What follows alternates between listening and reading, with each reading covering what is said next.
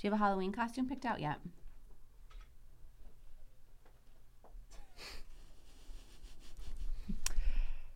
I feel like 50% of the questions I've been asked today were just to get a reaction. like what? I don't know. There has been a lot of throwaway questions. Throwaway? Yeah, you know, like, Like- questions that you don't answer, you just throw them away. Oh, like how are you? Like that's a throwaway That's question. a throwaway question, yeah. Okay, because no, we don't. I really don't care.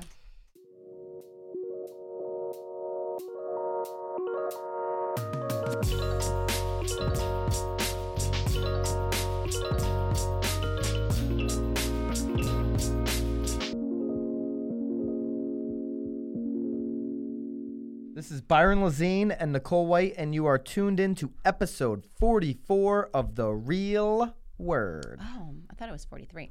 Mm, no, Nope. it's 44. Cool.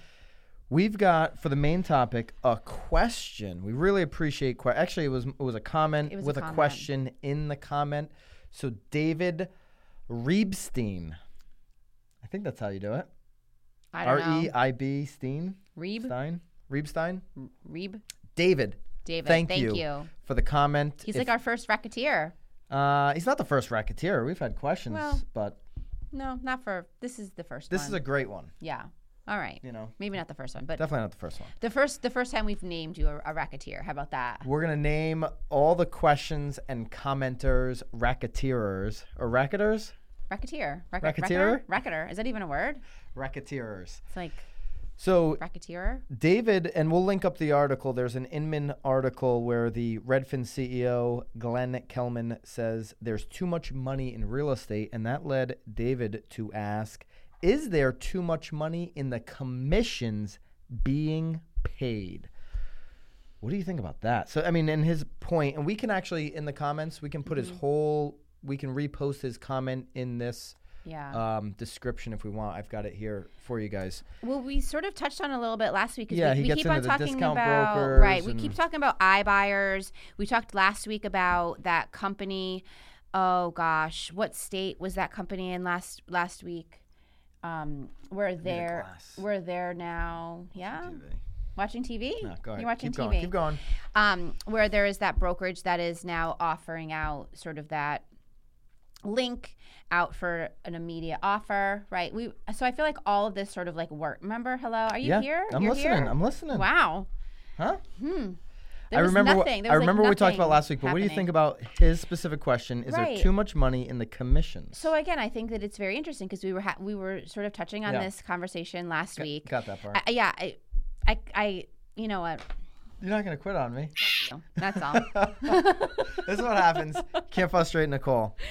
What do you think? You don't it- think there's too much commission when you get I don't. a, I don't. I don't. But he. five? But again, in, in in the, in this, he goes over. You know, because we, you and I started o- off camera discussing salaried um, agents because he does Yeah. bring up salary.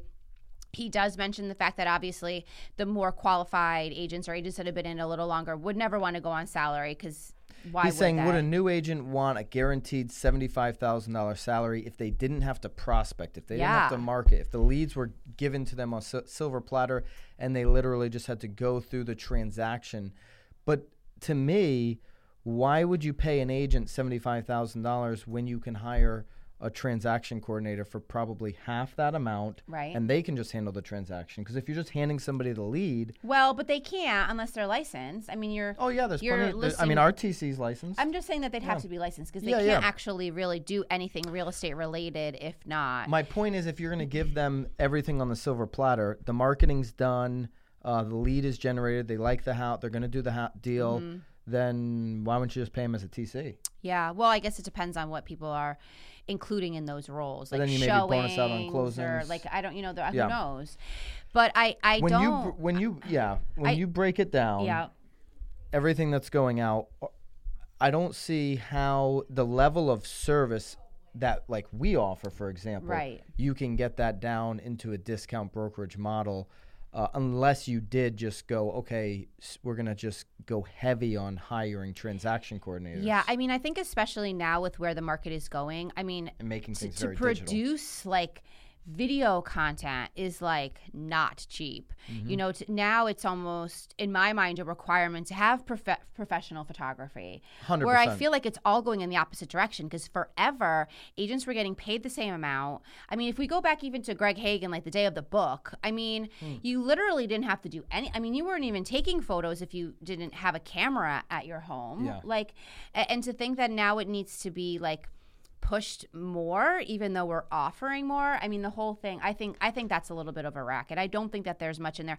I do think that there's probably people being overpaid or overcharged if they're not doing anything and they're eh, eh, so i get that. I mean i get the argument of people just like putting things on Here's- mls i encounter it all the time from expireds like oh no my agent didn't believe in in um Social like media. social media and you're like and that's why you're still sitting here. And you feel bad because they've now lost Yeah. this huge chunk of like of of days on market that like you just can't ever get back for them. if you're getting the type of service that is put the put the house on the MLS, take some photos, the MLS feeds over to Zillow, and that's it, then yeah, yeah. then yes, David, there's too much money in the commissions.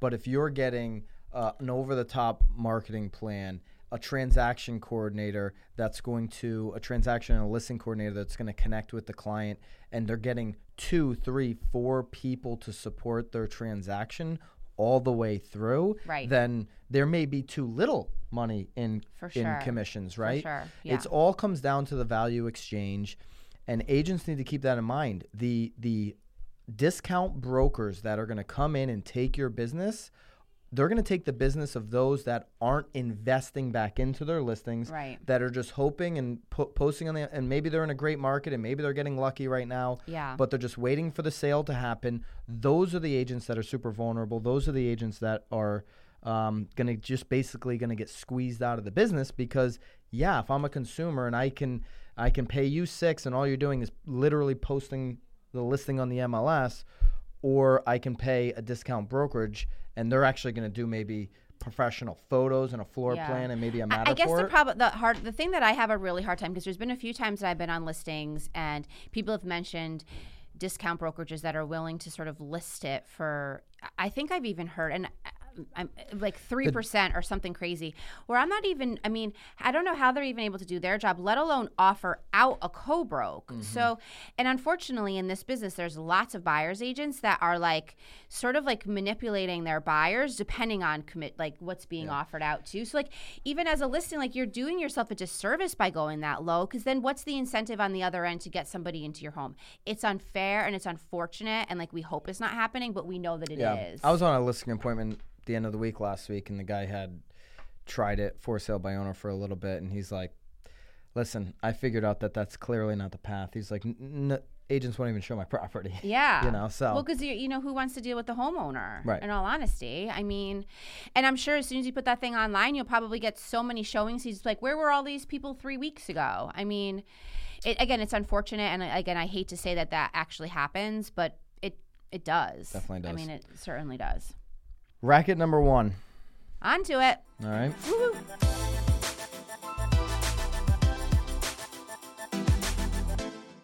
Tax deductions for the realtor. You can't deduct the ball game, Mm-hmm. but you can yeah. possibly maybe Deduct, deduct the beer. the beer. I mean, who needs the ball game then? Is it a racket that the I and the R and the S will not let you deduct events anymore with the new tax plan? Yeah, I'm still trying to wrap my brain around all of it because I feel like a lot of our, especially in sales, a lot of our, uh, a lot of our networking and business is happening at events, or you're invited to events, or just the amount of like HBRA events that like I feel like we're like a lot of dishing out events money in real estate. that like you're supposed to go because like you're networking and you're meeting new people, and you know I, I I, still don't have clarity on if if I do a mega open house. I've had I, I should say back up. I have had clarity that that is an event that that's like you can- marketing. that would that be you can write off, but you Yeah. can't write off. Okay, Let's go to lunch. you know, I'm going to take client Yeah. Mr. and Mrs. Smith. Let me take you guys out to this event. We're going to Yeah. talk about, you know, uh, the project of listing your big waterfront home, and we're going to do that at the event and, Right, and, and right. whatever. Right. So the Wall Street Journal reports that the IRS is working on guidance that would clarify the deductibility of expenses for client meals under the new tax law.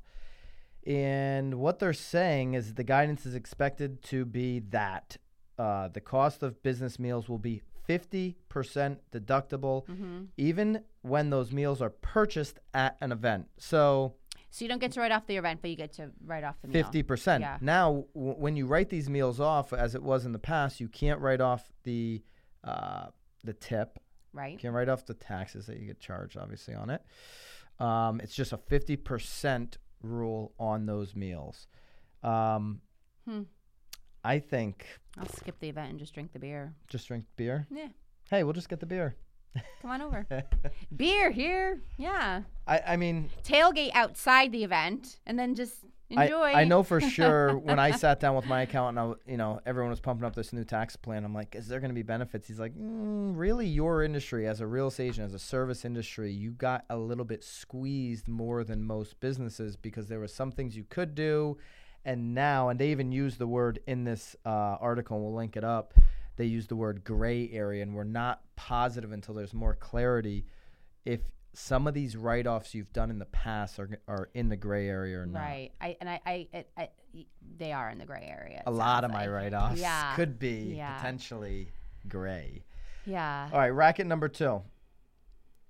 Indie brokerages are facing a very, very difficult time.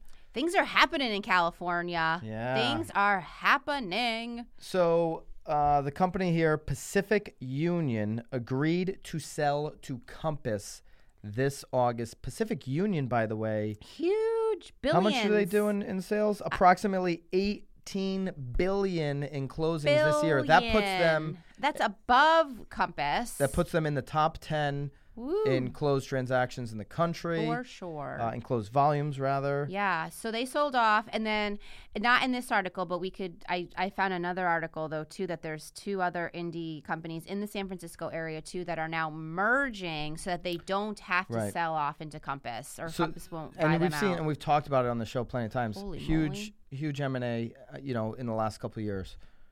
Do you think for an indie brokerage because uh, because here's where it's uh, a little bit contradictory yeah, is people are like real estate's hyper local, it's super Mm-hmm. local, it's in your market, know your market inside and out. Mm-hmm. But on the flip, you're seeing these indie brokerages or boutique brokerages or smaller brokers or one office brokers sell out to the competition. So why if real estate is super local are a lot of these indie brokerages selling right now or boutique brokerages? So I, it's interesting because I, I feel it. So I wasn't necessarily in the industry in 2000, but I remember there was sort of that big shift in 2002, and all of a sudden things were turning to like the internet, and mm-hmm. people just didn't have the money or expertise to to sort of invest in. Because at that time, the internet was like, could you like could you afford to build out, you know, sort of that platform yourself? I mean, so I I feel like it's sort of happening again now. Like even though there's 18 billion dollars that this company has in sales, they're saying that they just don't have enough in order to compete over the next 4 years. They're in the top, but but Pacific's. Did I mean, you read eighteen it? That's billion. what it said. That's what They're in the was top saying. ten yeah. So in, in closed they're volume. being super realistic. Maybe they're just a little tired too. Maybe they're like, yeah, like let's just hand them off. What are we doing? What do we, we're Instagramming now? No, I want to look at their their Instagram feed, Pacific Union, because you know what I see a lot of these indie brokerages, or you know, on a smaller scale, the boutique brokerages locally. The reason that ultimately they have to sell out to because a bigger well because the owner is probably going to be retiring we see that locally That- around here and like if they go like there's nothing else below more them. importantly, they that's didn't. 18 billion dollars more I'm sure importantly, have they than didn't build a significant enough brand. Even though locally they're well known, they didn't build a brand that will live past that rainmaker if the broker is still billion? selling. there's more no, that's one why I want. That's why I want to look up Pacific because I'm like they must have a, a really strong brand on the West Coast. yeah I've certainly read about them in the Swanepoel reports and all this yeah stuff. Um, I haven't seen this brand that that is certainly reaching me here on the East Coast, but I was interested, and I will look it up after the show to see what their brand looks like. yeah Um, I do believe on a smaller level, this is a big deal, but on a smaller level, if you're like most of America, and there's just there's this this one shop in your market that's that's the small boutique, and then there's all the, the normal names that you hear of. mm-hmm. I I think it's really hard for that small shop if they don't have a full fledged marketing team in house, if they're not really doing a lot of local content, but but really engaging with the community on that content and getting out there like like feet on the ground in the community Right. type of stuff. I think it's gonna be very difficult to compete with with the bigger uh, companies. Re- one of the reasons being, and this ties into our third racket really, really nicely, is everything is more expensive right now. Right. You know, so like, uh, it's more expensive. If you want to invest your money into big real estate projects, it's more expensive because everything's gone up. Building. Yeah. If you want to invest your money into the stock market, it, it, it's it's gone up. Everything has gone up, and so what's going to end up happening yeah. as everything goes up is people are going to be able because everything's more expensive. People afford a little bit less on their home. Right. When they start to afford a little bit less on their home, and and uh, sellers don't have an as easy of a time selling as they have the last five, six, seven years. And I know not here locally, but Right. nationally Yep. yep. what you're going to see is they're going to reach out to brokers and agents that they think can get a wider reach. Right. And naturally, these bigger companies that have tons of offices are going to be perceived as having a wider reach, getting a buyer from Right. outside the area Of to course. come in. They just think that they're a bigger beast. Mhm. Yeah. So right. they're going to get more, I think, over the next five, six, seven years. I think the bigger companies get bigger, the ones that are operating, uh, that aren't losing sight of things like iBuyer and taking these features and implementing. Well, yeah, I like mean, Realogy just of, did it. Yeah, I mean, they're just doing an iBuyer too. It's just the whole thing is things are happening. right. So happening. I don't know. I do think it's it, it is going to be harder for the indie buyer. I think I agree with this. This isn't a racket. It's a scary time if I'm an indie not buyer broker. Um, Well, especially if you're seeing an 18 billion dollar like they're yeah, they're independent. They're private, but they're certainly not uh, a, a little small shop. All right, No. racket number three. Mortgage Mortgage, rates. rates go to a seven-year high after the Fed hike of last week.